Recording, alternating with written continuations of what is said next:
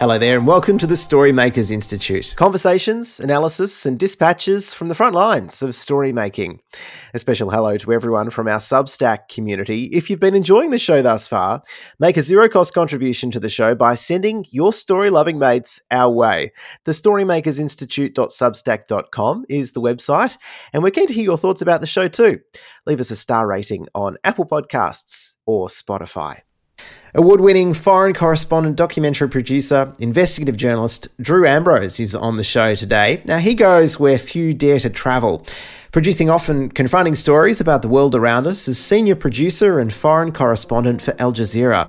His stories are fascinating, exceptionally crafted, and as you'll hear in this conversation, Drew loves to shine light into even the darkest corners of the human experience. This is the Storymakers Institute with Joel Carnegie. Hello, hello. Gonna turn myself up. Tell me about the moment when all of a sudden you realize you're onto something. Is there like a kind of moment where you go, aha, this is great, and then realize you're onto something? I think the aha moment comes when you actually hear the answers from interviewees, like the most unlikely of characters just coming up and saying something profound or wonderful. I don't, I, I don't very rarely get excited by the ideas. I get more excited when someone says something that you're like, that's going to put tingles on the back of someone's neck, or that's going to change the way that they see uh, an issue. And I think um, one that springs to mind as a very quick example is actually two is you know hearing from super young inmates or people who've been through the criminal justice system and when they make observations that perhaps you wouldn't expect society to make of them like you know indigenous kids in custody or um, maori kids whose parents are in jail and they've got these very very sharp observations of what's gone wrong in their life it's that moment where you go wow this is going to be a great documentary. How do you create an environment where the tingle can exist? That's a really good question. And I think, you know, I work in long form documentary programming, and often we bring in a lot of lights, a camera, or even two cameras, and that environment can make people very self aware. And I think the key that you, with a, someone who's been through a traumatic experience, you've got to think very carefully of the environment that they are in where they're going to offer up, you know, candid answers. You know, sometimes I choose the place where an incident happened, doing it responsibly, you can get amazing observational television. But sometimes it's more important to look out for their welfare and you find a nice safe space like their home turf, their house, an office where they frequent. Uh, you've got to really think carefully in television which environment will kind of elicit strong answers and make people feel comfortable to give these profound comments. So, then how do you balance being a responsible broadcaster in the way in which you describe it versus the pressures uh, of a, a newsroom environment that kind of require the story to be as kind of gripping and as compelling as possible? That's a really good question because I know Al Jazeera, you know, it prides itself on being uh, a broadcaster that kind of shows the raw reality of life. I think what where it begins is uh, like if you've got a particularly sensitive case study, none of the gear comes out. You have to sit with them, have a chat with them, go. This is what we're going to talk about in the interview. I'm not going to tell you the precise questions, but we're going to be covering these subject areas. And you know, the kinds of people that are going to be watching it are people from Africa, the Philippines. You have to make people conscious that they are speaking to a very global audience. Like cameramen laugh at me when I say in interviews, um, imagine that you per- the person you're talking to is a Filipino migrant worker or a Ghanaian university student. They're my kind of cliche tools that I say um, before I even ask a line of questions. And I think the responsible thing is to make people conscious that the world will be watching this piece of content. And sometimes for that, people, it's an empowering experience because they go, you know, I've been ignored by the injustices and the, the, system for so long that this is like a chance for me, to, like it's cathartic to kind of go, what happened to me was really grim and I want the world to know. Other, other times, you know, people do raise areas of conversation where they're like, look, I'd rather not talk about that. And, you, you know, you've got to, sometimes you've got to go, well, um, it's in the public interest to hear aspects like this. Can we go into this terrain or that terrain? Um, it, it's very hard and it varies from sto- story to story. But if you kind of make the interviewee aware of the power of what they're saying and the reason why you're asking that question. It's not just tabloid. It's not just um, you know you're, you're being prying. There is public good that will hopefully come out of it. Usually, people will go, "Yeah, okay, I'm I'm happy to do that." But I don't do things that are traumatizing unless I feel that there is public good and there is a lot of discussions that happen before and after we kind of do an interview of that nature. Your portfolio, if we could call it that, uh, includes stories from all parts of all parts of the world, but um, uh, you know a few few hairy uh, places as well too, as perhaps depicted through media. Whether they are or not in reality is always another thing. How do you balance the personal safety uh, aspects of reporting when you're going into kind of difficult story terrain?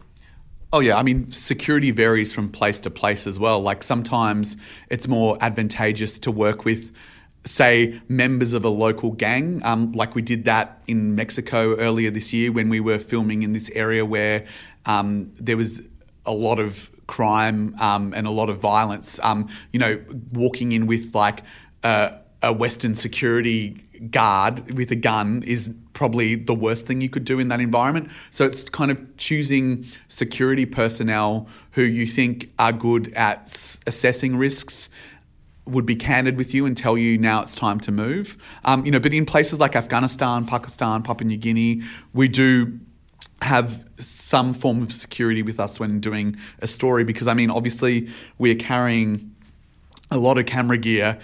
You are visible in those environments, and um, you know, like the guy that we worked with in Mexico, he was very good at like telling us you cannot walk down that road because it's owned by a different gang, or um, we can only film here for an hour and he would be in a motorcycle outside our vehicle kind of assessing risks. So in these dangerous like environments you do have to re- rely on who you consider be someone who is watching out for your security because like you have to be honest you are not it's not easy to fly under the radar in on, on some of those assignments. You are very visible in in those climates.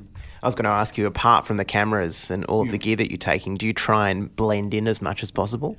Yeah, I mean, I, I also think how you dress does. Um, it's really important how you dress in certain environments as well, and um, you need to kind of show to the people that the community that you're filming in that you are trying your best to be in touch with the way um, you know, like I, I, would never walk with a, a, a, suit into you know an Indian village, you know, far far from a big city. But like perhaps in an urban part of Pakistan, it would be better if I wore like a, a suit without a tie. So, um, you know, how you dress will kind of is a key ingredient to get a positive response for people. And I do think um, also your body language is another important aspect to the way you present yourself as a journalist in the global south environment because often you're working with a local producer who is doing the talking for you. So if you look bored if you look sad if you um, you know I've, I've had incidents where i've had to tell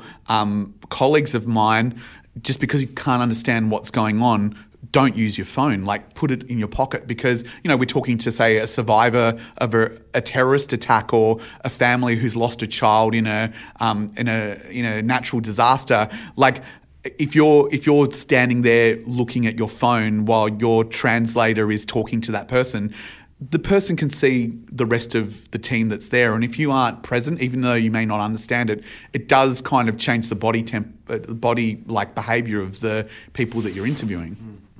Yeah, hundred um, percent.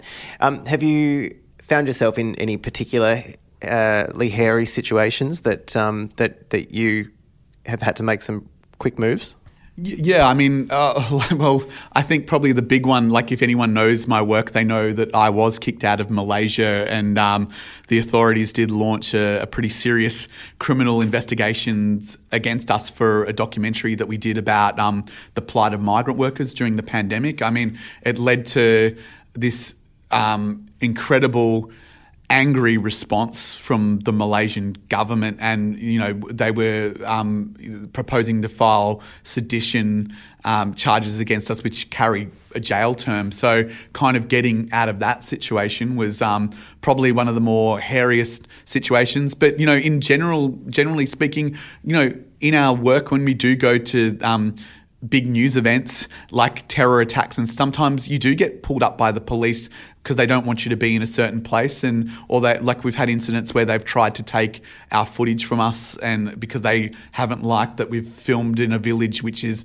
under attack by um, you know a, a, a, an ultra nationalist group or something like that. So yeah I mean you do face a, a, range of threats but probably the the whole Malaysia incident that happened at the start of the pandemic in 2020 was probably one of the most difficult situations to get out of not to mention actually kind of needing to report within that COVID environment and all of the uh, the the challenges of movement, I guess, too, when you're when you're in an environment where uh, you know the world is shutting down around you too. Yeah, I mean, um, in that environment, um, I guess to set the scene a little bit more, um, what, what, happened in Malaysia was um, the they had movement control orders like every other government imposed in Asian cities, but the defining difference was um, they were putting razor wire and barricades up around um, neighbourhoods where migrants were living, and they were doing these kind of um, operations where they were raiding these kind of fortified neighbourhoods. Um, arresting people, putting them onto trucks, um, no social distancing. They got COVID 19. We felt it was a story that um, showed acts that could be human rights abuses, and it was definitely in the public interest. When we were out there, you know, we were wearing, um, you know, full PPE, and this is tropical heat, so that gets uncomfortable very quickly. But even like I speak Indonesian, um, and which can be used in Malaysia, um, we didn't bring. We kept our team to just the cameraman, myself, and a driver. Um, and I did a lot of the interviews in Indonesian because we wanted to minimize the risk of getting infected among our team. Um, normally, um, you would probably bring a Malaysian along with you um, to you know be involved in some of the translating and to um, to make sure that it was safe. And we did in some instances where we felt you know we needed an extra pair of hands. We brought them along, but more often than not, um, I like I'm fluent in Indonesian, so I I would do a lot of my interactions with um, migrants and other people that were being affected by these raid, raids in the local language. Is that important to be able to have those language skills in those particular environments? Could you get away with it if you, you know, weren't able to, for instance, this in this instance, speak Indonesian? I think it's very important as a foreign correspondent to speak one language. Like sometimes you will be sent to another part of the world where you, you may have to start learning another language or you rely on your local producers. But there is a respect that does come when you have another language. Um, like the first place that I was posted to was Jakarta. And the reason I was posted there was because I had um, proficiency in both production equipment and Indonesian language. Um, so I do think it is very important to speak that language. And it does, when you do use it, it does build so much respect. Um, so I do think in the country where you are based, you should try wherever possible to, you know, build a core um, set of language skills. But if you are a roving correspondent where you're sent here, there, and everywhere, it's a little bit harder to kind of pick up every language, and it, it, comes down to kind of working with local producers or fixers, as they're often colloquially called. Although I, really don't like using that term. Um, it's important to have like local collaborators who you can work with to bounce ideas on, make sure that you know what you're trying to say to interviewees is understood. Um, so, you know, it, there is a lot of particularly with more inexperienced local producers, there is a lot of, I would say, like coaching and talking to that person about how you want to that interview to go. And sometimes it's better in certain com- um, contexts to just let them do the interview and just be there to supervise and um,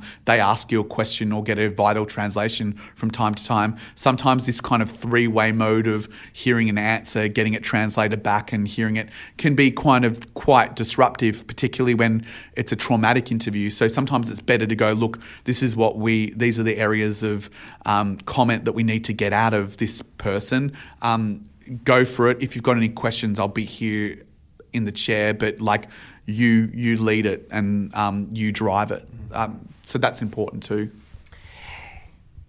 In terms of your sort of ideal story process, do you find that often the best stories come from when the way in which it's made is silky smooth, or is there something about the road bumps that come along the way when you're trying to develop and try to produce these stories that um, that offer sort of something kind of different and therefore perhaps better into the process? Again, it really depends on the country. Like, I think 101 East, we cover the whole Asia Pacific region.